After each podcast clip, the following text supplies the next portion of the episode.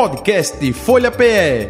Análise das principais notícias do dia no Brasil e no mundo. Entrevistas e informação com a credibilidade da Folha de Pernambuco.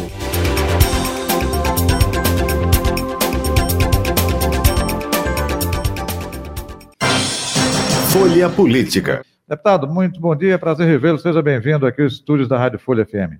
Bom dia, Jota. É uma alegria estar aqui com você, com Betânia, toda a sua equipe da Rádio Folha e, sobretudo, com seus ouvintes. Vamos aqui bater esse papinho aqui mais uma vez. Isso, eu até Betânia disse, ele vai é, chegar aqui porque está vindo de, da, da comissão, das comissões. das comissões, não é isso? isso? É, e hoje lá... Hoje é dia pesado das comissões, é. Se debruçando justamente com o projeto da governadora que foi enviado para casa, é isso, Silena? Não, hoje foi, foi, foram distribuídos os projetos que foram enviados pela governadora, ela enviou ontem à tarde três projetos é, que, que ela anunciou ontem no, no, no, Congresso da AMUP, Associação dos Municípios, com relação a, a, a um socorro né, para os municípios, a situação uhum. difícil que os municípios estão atravessando.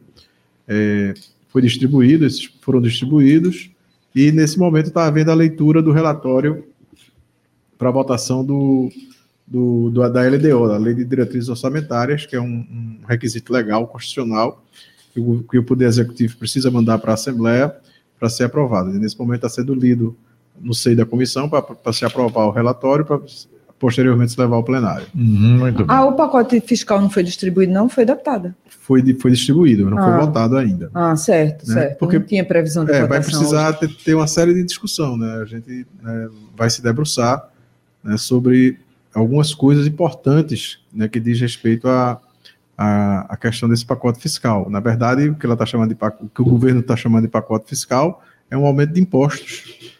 Né? Pernambuco vai, vai elevar as tarifas de, de as alíquotas de, de ICMS é, e vai permanecer aquilo que já estava previsto na lei, que era uma redução do IPVA. Então, quando o Poder Executivo, só para ficar bem claro, uhum. existe uma lei que foi votada na Assembleia e sancionada pelo, pelo governo de então, é, de 2018, que prevê que a partir de 2024, essa lei já vê isso, a alíquota do IPVA será reduzida para 2,5%. É, isso já existe. Isso já existe. O que o governo mandou agora para a Assembleia foi, em vez de ser 2,5%, como está se, se falando, é 2,4%. Então, o que, o, que, o que o governo está apresentando como redução da alíquota do, do, ICM, do, do IPVA, ou seja, aquele imposto que quem tem carro paga, né, é apenas de 0,01%, porque o, o, restante já estava previsto em lei. E o que ela está propondo, o que o governo está propondo, é um aumento do ICMS. O que é o ICMS? O ICMS é um imposto que todo mundo paga. Né? É um imposto universal. Quando você, você compra uma roupa, uma sandália, um colchão, uma, uma, uma um sabonete, to, todos esses produtos que, o, que, que as pessoas, de uma forma geral, universalmente adquirem o seu celular, a conta do seu celular, a conta da sua conta de luz, sua conta de água, todo esse é, todo o dia a dia das pessoas. Você compra um refrigerante no meio da rua, um suco no meio da rua, numa lanchonete, você paga o chamado ICMS. Né? Então, ou seja, esse imposto, é, essa alíquota desse imposto vai aumentar. Vai aumentar, e é essa discussão que a gente vai, vai fazer na Assembleia. Né? Por quê? Porque é verdade que houve uma, uma, uma reforma tributária no país, é verdade que Pernambuco vai precisar se adequar, como o Brasil inteiro, a essa reforma tributária. Agora, a gente precisa saber como é que Pernambuco vai se adequar, porque outros estados já estão apresentando essa adequação com alíquotas inferiores a Pernambuco. Então, a gente está levantando aqui algumas preocupações. Por exemplo, preocupações com a competitividade. Se a Bahia, se o Ceará, se a Paraíba tem alíquotas inferiores a, a a Pernambuco, a gente, para os próximos cinco anos, como é proposto na lei, a gente corre o risco de, nesse período, perder é, competitividade com outros estados, ou seja, a indústria que se tem uma indústria de colchões, uma indústria de, de, de cabos que vem se, que poderia se instalar em Pernambuco, ela vai se instalar, pode, ela pref, vai preferir se instalar em estados onde essas alíquotas sejam menores. Então é esse o cuidado que a gente vai vai observar na Assembleia a, a, o deputado Valdemar Borges está sugerindo a, a, realização de algumas audiências públicas, onde a gente possa ouvir os diversos segmentos da sociedade, sobretudo aqueles que fazem é, girar a economia do Estado, os segmentos econômicos do Estado, para que a gente possa é, avaliar né, o impacto que isso vai, vai gerar no, no, no, no, nosso estado e, sobretudo, na geração de emprego, na geração de renda e na, quali, na qualidade de vida das pessoas. Então, ou seja, é, essa, essa, essa sanha né, de arrecadar mais, de fazer o equilíbrio, de buscar o equilíbrio, de botar mais dinheiro para dentro do cofre né, do Estado, ela precisa ser contida, precisa ser contida e, e discutida com a sociedade de uma forma mais ampla. Né? Então é isso que a gente, se, se, essa discussão não, não partiu do executivo, se o executivo não fez essa discussão, não procurou os segmentos econômicos para fazer essa discussão, a Assembleia certamente fará para que, que a gente tenha a tranquilidade né, do voto que cada parlamentar vai dar, é, é, tenha a tranquilidade para saber o que é que isso vai repercutir, sobretudo para o futuro. Sobretudo para o futuro. Essa, essa é a nossa preocupação. Jota, eu já entrei no embalo da Fica conversa. Fica à vontade, foi... é bom isso. É, deputado, eu, inclusive, eu, vocês, já, vocês do, do PSB oposição já tinham colocado que o projeto do IPVA, considerado, a única, considerado por vocês a única benesse do pacote do Executivo, é, já, já era decisão do governo anterior, né? do governo de Paulo Câmara, com o 2,5. E aí eu levei essa questão para o secretário de Fazenda, né? O eu vi a entrevista, eu vi. E aí ele foi, ele disse assim, ele admitiu, né, que o, não tinha como não admitir, porque é lei, era lei, e disse que, que o programa agora é estruturante, não é só, não, só baixou de 2,5 para 2,4, mas ele contempla hoje mototaxistas, da isenção para quem para moto de não sei quantas cilindradas. Então, assim, ele, segundo o secretário, o pacote foi ampliado foi melhorado. O senhor viu assim? Não, eu, eu, só, eu só discuti, eu só, só chamei atenção à questão da comunicação. Não tem nenhum. Tudo pode ser melhorado. E que bom que as coisas podem ser melhoradas. Ninguém é dono da verdade. Eu acho que quem chega no governo, quem chega no governo, aliás, quem chega em qualquer, qualquer atividade profissional tem o papel e a, e a obrigação, sobretudo quem, quem recebeu o voto popular, tem a obrigação de fazer melhor. Se eu encontro alguma alguma, alguma, alguma regra existente, alguma proposição, e ela pode ser melhorada, que seja, não tem problema nenhum. Agora, né, a comunicação do governo não foi essa. A comunicação do governo foi que a, o IPVA seria reduzido. Né? Essa foi a comunicação do governo. Oh, a gente vai aumentar o, o ICMS, agora vai reduzir o IPVA. Não, não é bem assim. Podia ter dito, ó, a gente vai aumentar o ICMS, mas a gente vai aumentar as parcelas de pagamento do IPVA, a gente vai ampliar a isenção de quem, né, para outros para outras, outras modalidades de veículos, a questão do, do, do, do, do IPVA, tudo bem, essa é, essa é a discussão. Agora, vender, né, querer dizer que vai aumentar, vai aumentar o ICMS e de contrapartida está dando uma redução do IPVA, não é correto, né? A redução do IPVA já está prevista em lei, né? Quem quiser conferir aí, é muito fácil conferir, né? É a lei, é, a lei, dá um, um Google aí, vê aí, ó, é a lei 10.849, uma lei de 2018, né? Lá no, no, no artigo 7 né, parágrafo 4 diz que a partir de janeiro de 2024 a, alíquota será de 2,5%. Ou seja, é somente, era somente dizer, né? Na verdade, não a a bondade, né, a contrapartida, digamos assim, da, da do aumento da, da, das alíquotas do ICMS é um, um, uma, uma, uma, aumentar o prazo, de, de, de, de, o número de parcelas para pagamento de IPVA. É legal isso? É legal, é importante. Quanto mais o contribuinte é, for, for ajudado, melhor. O contribuinte já é, já é o, nessa história toda, quem é o mais apertado aqui é o contribuinte. Né? Então, se melhorar a vida de, de, e a condição de pagamento do contribuinte, é claro que é bem-vindo, ninguém é contra isso. Né? Agora, o que, eu, o que eu chamei a atenção é que não teve bondade. Né? A bondade de redução de alíquota não existe. E já estava previsto. Né? Já estava previsto. E o próprio secretário, na sua entrevista, eu li a, a, a, matéria, o próprio secretário teve que reconhecer porque está na lei, né? não tem, uhum. não fez nenhum favor também. Uhum. E, e, nesse percentual, que é o ponto, eu acho que trava mais, não só, não só na Assembleia, não só na oposição, mas com o empresariado, com a sociedade civil, que é o aumento do ICMS, deputado, ele alega assim que além que a arrecadação que ficar para os próximos quatro anos é o que vai definir décadas e uma questão, um plano de, não só de governo, mas de Estado. De, é isso não só de governo, mas de Estado. E que é, também foi uma coisa já bastante amadurecida com os estados. Quando o senhor coloca, por exemplo, teve estados que registraram um índice menor, uma alíquota menor do ICMS. Alagoas, por exemplo, a Bahia também, que ficaram em torno de 19%. Aí ele foi e contrapôs, inclusive na entrevista, dizendo que esses estados têm, especialmente Alagoas, um fundo de pobreza, que aí podem se, saf se safar, o que não é o caso de Pernambuco. E aí o senhor considera isso? É, uma, é um raciocínio que a gente precisa aprofundar, é isso que eu estou dizendo. Infelizmente Sim. não houve essa discussão. A gente espera até que, que haja. Eu creio que o, que o secretário deva até ir na Assembleia conversar conosco. Agora, o que é o fundo, o fundo de pobreza?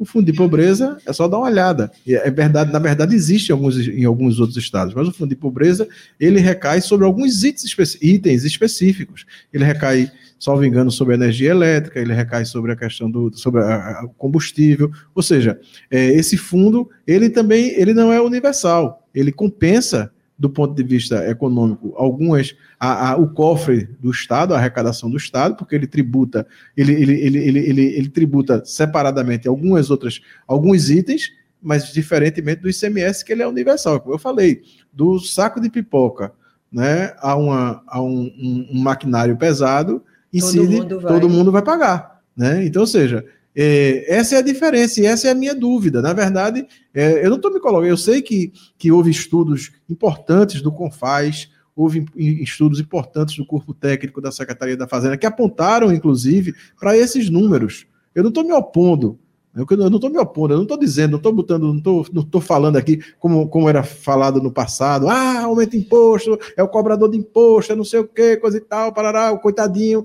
Né? Não, não, não é isso que eu estou fazendo. Eu não estou tendo o mesmo comportamento que houve né, por alguns integrantes. Aliás, ah, o que a vice-governadora, por exemplo, teve no passado. Uhum. Né? Então, ou seja, não é esse. A vice-governadora, quando era deputada estadual, ela é, condenava qualquer tipo de ajuste sem, sem tentar fazer esse aprofundamento que eu estou propondo. Eu estou tentando, eu estou buscando e vou fazer esse aprofundamento, vou convidar, vou propor na Comissão de Finanças que o secretário da Fazenda vá à Assembleia para dar essas explicações. Não tem, uhum. porque a necessidade é real. Com a reforma tributária que houve no Brasil, todos os estados vão precisar se readequar por conta do futuro. Não é um programa de governo, é um programa de futuro, como você bem falou aí, como o secretário está falando também. Concordo. Agora, a gente quer entender em que bases. Né? Somente isso. Eu acho que a sociedade precisa saber. Eu acho que o, o, setor econômico, o setor produtivo do nosso Estado precisa saber. Eu acho que quem, quem, quem tem interesse, quem tem intenção de investir em Pernambuco no futuro, precisa entender também. Então, ou seja, essa é a grande, a grande, a grande pauta que, que, que a gente está colocando. Não é uma pauta de oposição e de governo. É uma pauta, né, já que né, a questão do IPVA foi tratada dessa forma, né? A, a, simplesmente se manteve, se manteve não, se reduziu 0,01% do, da alíquota do IPVA, mas se ampliou o prazo, né? se deu alguns outros benefícios, tudo bem, está ótimo isso, maravilha, né? maravilha. Né? Vamos cuidar agora do, do, do, do fazer algum ajuste, se tiver que fazer, do IPVA, e a gente cuidar do futuro através da, da, dessas discussões que a gente espera que o próprio governo puxe. Eu acho que é interesse do governo fazer uhum. isso. O senhor acha que vai que o executivo vai ter dificuldade para aprovar esse projeto? Ou vai repetir, sei lá, aqueles 30 votos, 32 votos, já tem uma base mais Não, eu acho, eu acho que o secretário da Fazenda vai discutir com a Assembleia né, vai discutir com a Assembleia. Essa, essa é a minha expectativa. Vai discutir com a Assembleia, vai discutir com alguns segmentos que, que se é que já não está fazendo isso, essa discussão com, com alguns segmentos produtivos e econômicos da, do Estado, né? Ele deve fazer isso e, e esclarecer. É, é, a questão da, da readequação das, das alíquotas, ela, ela é inevitável. Ela vai ter que uhum. acontecer, porque aconteceu no país inteiro. Alguns fizeram desde o ano passado, alguns estados fizeram desde o ano passado, outros estão fazendo agora. O fato vai ter que acontecer. É, né? vai, ter que acontecer. vai ter que acontecer. A gente está falando aqui de futuro, uhum. né? então ela vai ter que acontecer. É fruto do que aconteceu com a, com a do que do que do que adveio com a com a, com a reforma tributária. Então, ou seja, é, não tem dificuldade, né, para a Assembleia aprovar a alíquota que for, né? A Assembleia vai vai vai estar ao lado de garantir a Pernambuco a sua, a sua liquidez, a sua governabilidade para o futuro também. Agora, a gente quer entender, a gente precisa que o Poder Executivo explique à Assembleia e à sociedade né, as razões que estão levando, por exemplo, Pernambuco ficar com alíquota superior à Paraíba, superior à Bahia, superior, superior a, ao Ceará, que são estados que têm.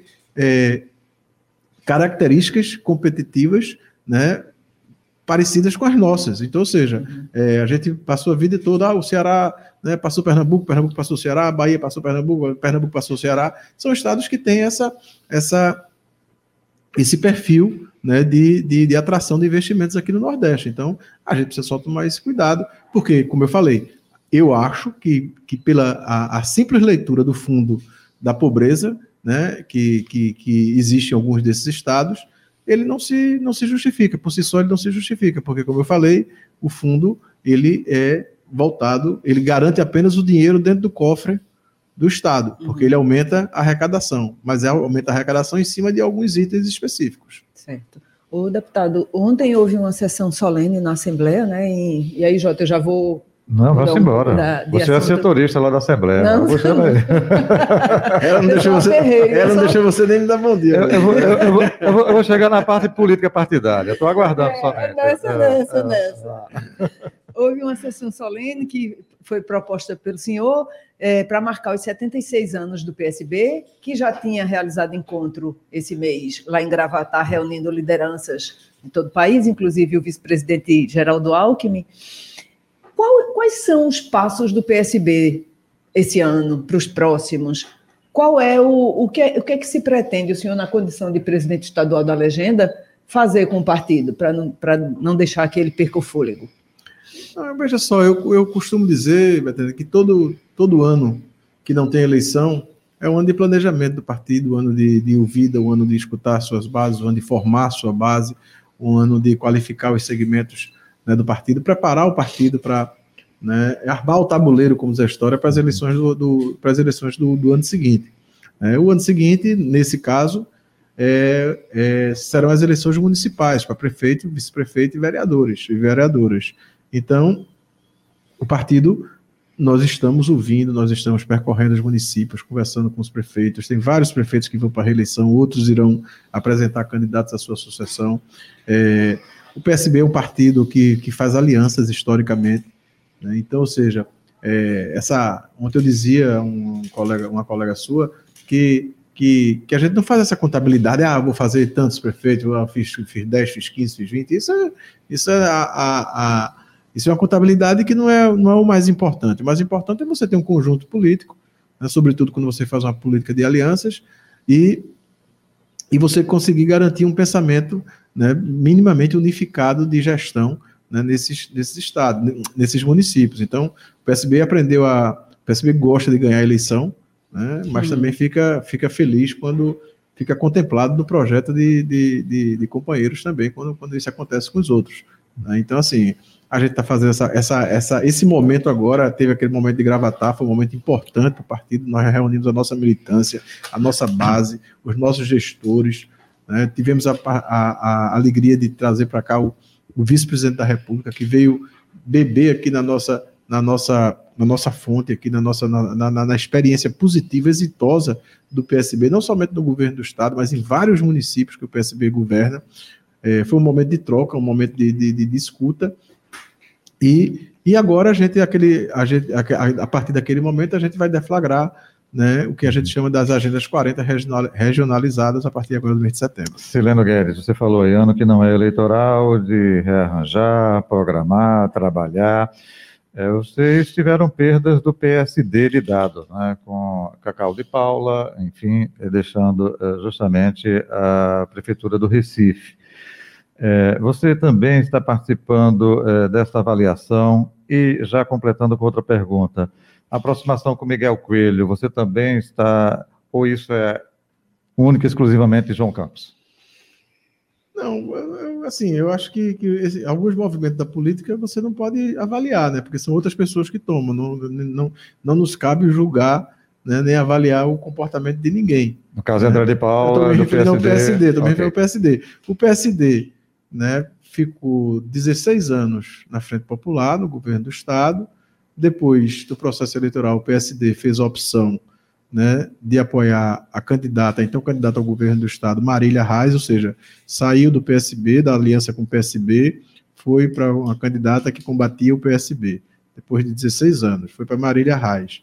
Aí lá com Marília Reis, disputou a eleição, né, numa chapa lá conjunta, no segundo, foi para o segundo turno contra Raquel, que é a governadora atual. Marília disputou a eleição com Raquel, o PSD estava com Marília.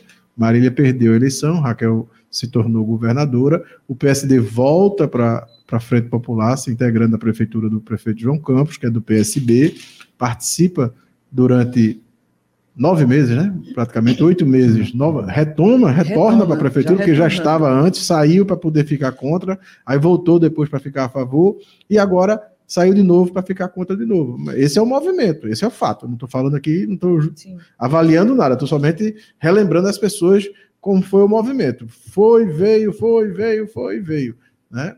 E foi de novo. Então é assim, né? Algumas, alguns, algumas forças políticas agem dessa maneira e aí também não nos cabe avaliar nem julgar. É um movimento legítimo a, a, na forma de ver né, dessas, dessas, uhum. dessas pessoas. Né? Essas legendas não são pessoas, não existe legenda, existem pessoas. Né?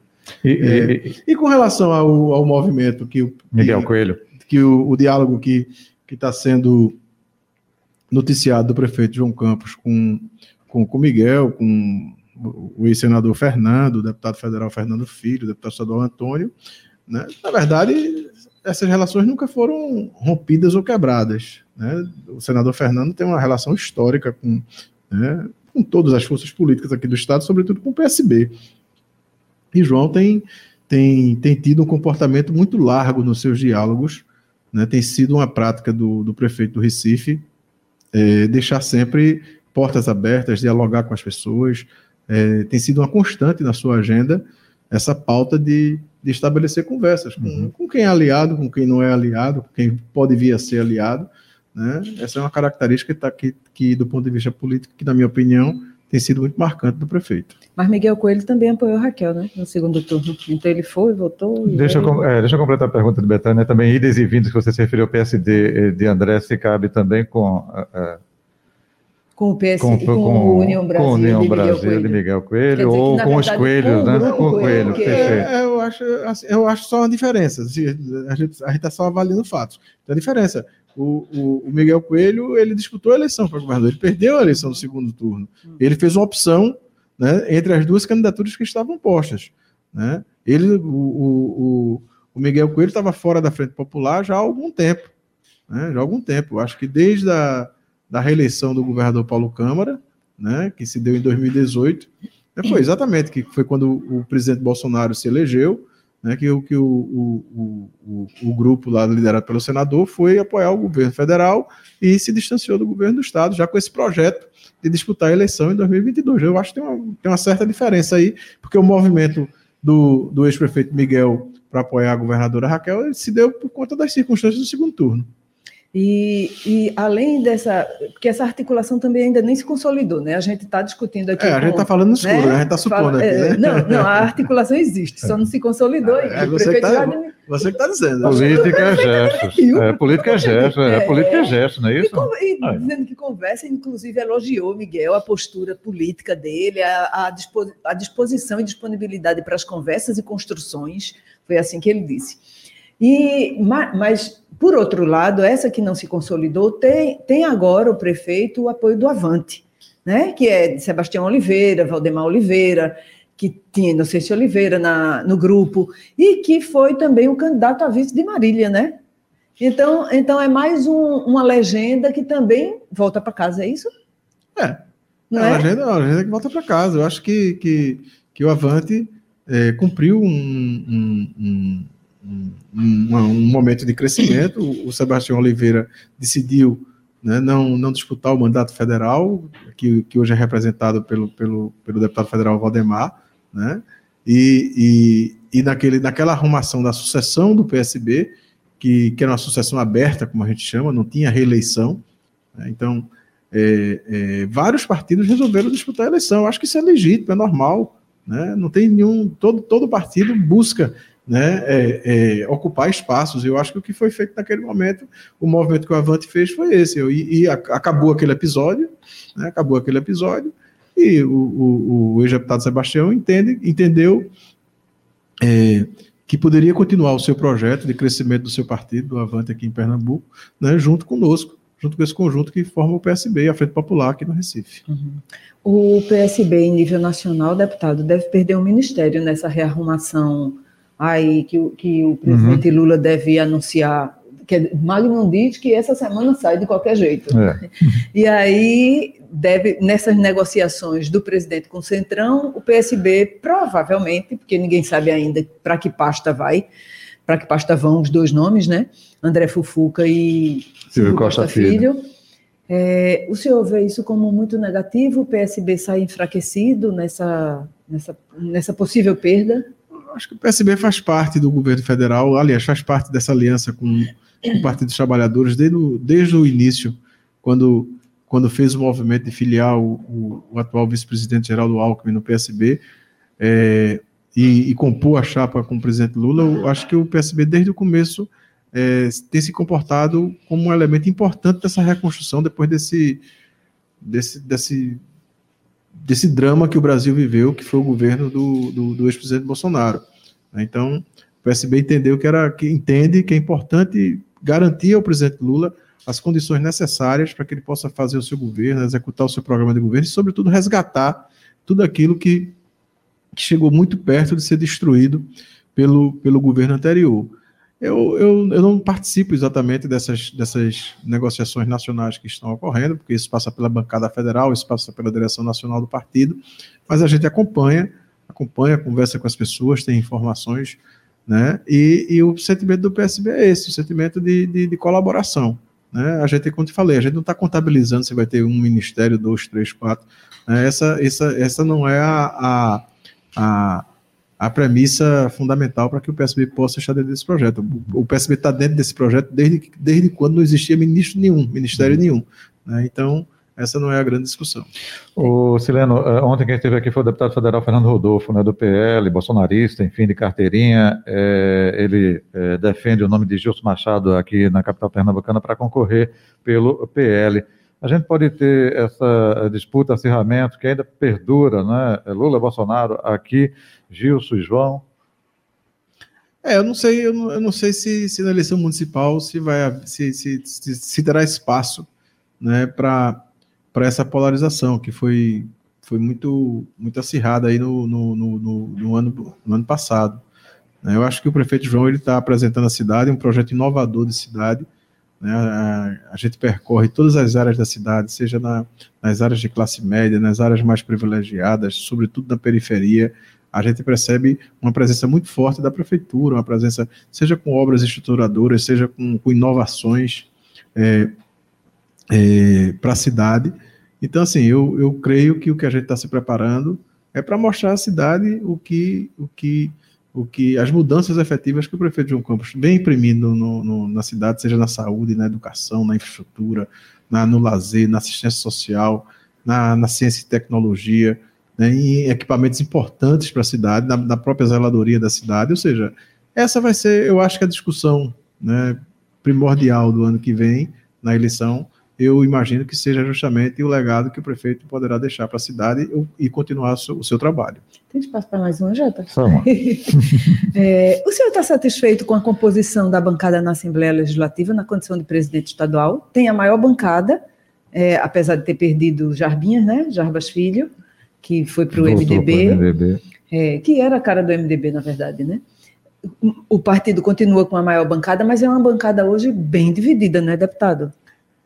É uma bancada dividida no seu nascedouro. Né? Na verdade, a gente sabia desde o início que, que vários deputados têm, têm características diferentes, têm regiões diferentes, tem, nós temos alguns deputados que têm características muito vinculadas a gestões municipais, né? ou seja, da sua base, alguns até ex-prefeitos.